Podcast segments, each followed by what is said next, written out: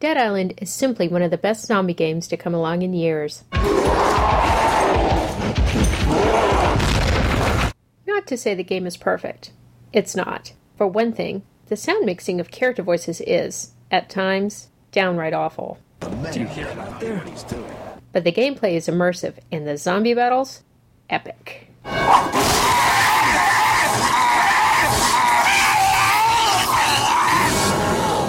Best of all, there's no timer, cough, dead rising, and save checkpoints are usually well placed. If you exit the game properly, press start and then Y on the Xbox version, you should lose little to no progress. Dead Island starts with a short prologue where you stumble, drunk, through a resort island where the zombie virus or whatever has just started to spread.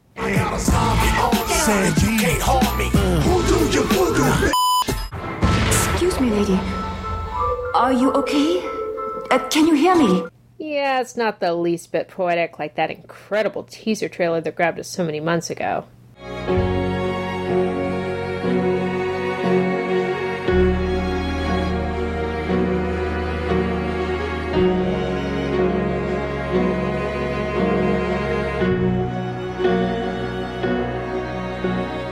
Despite the excellent pre release marketing, Dead Island is just not that sort of game. It's more about the looting of luggage bags scattered pretty much everywhere you go in search of cash and lemon juice. Hmm, something good in here? And gulping down energy drinks to restore health. The first few chapters are pretty dull, really. The best part about the start is that you get a vehicle pretty fast, so you can run over zombies as you cross the island from your first base of operations to a quest filled lighthouse. Get up! I kill you!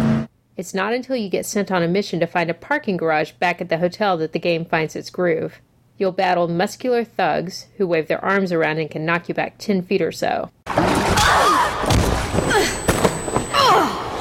You really need to time your attacks with these guys, or better yet, Rule one is run the f- away.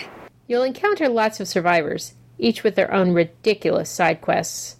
If I'm gonna bloody sit here waiting for Doomsday, the least that pompous jerk can do is make sure I'm properly lubricated. You wanna do it?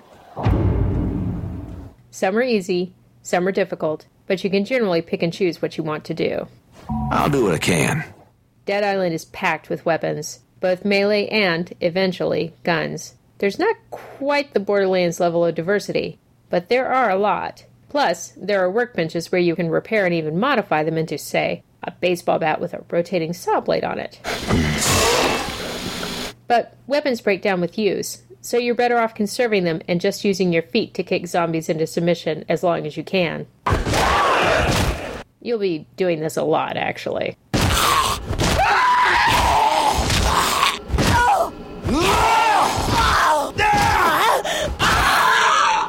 For me, Dead Island is about finding new and bizarre ways to hack away at zombies while exploring the vast island's three major zones and playing through the story.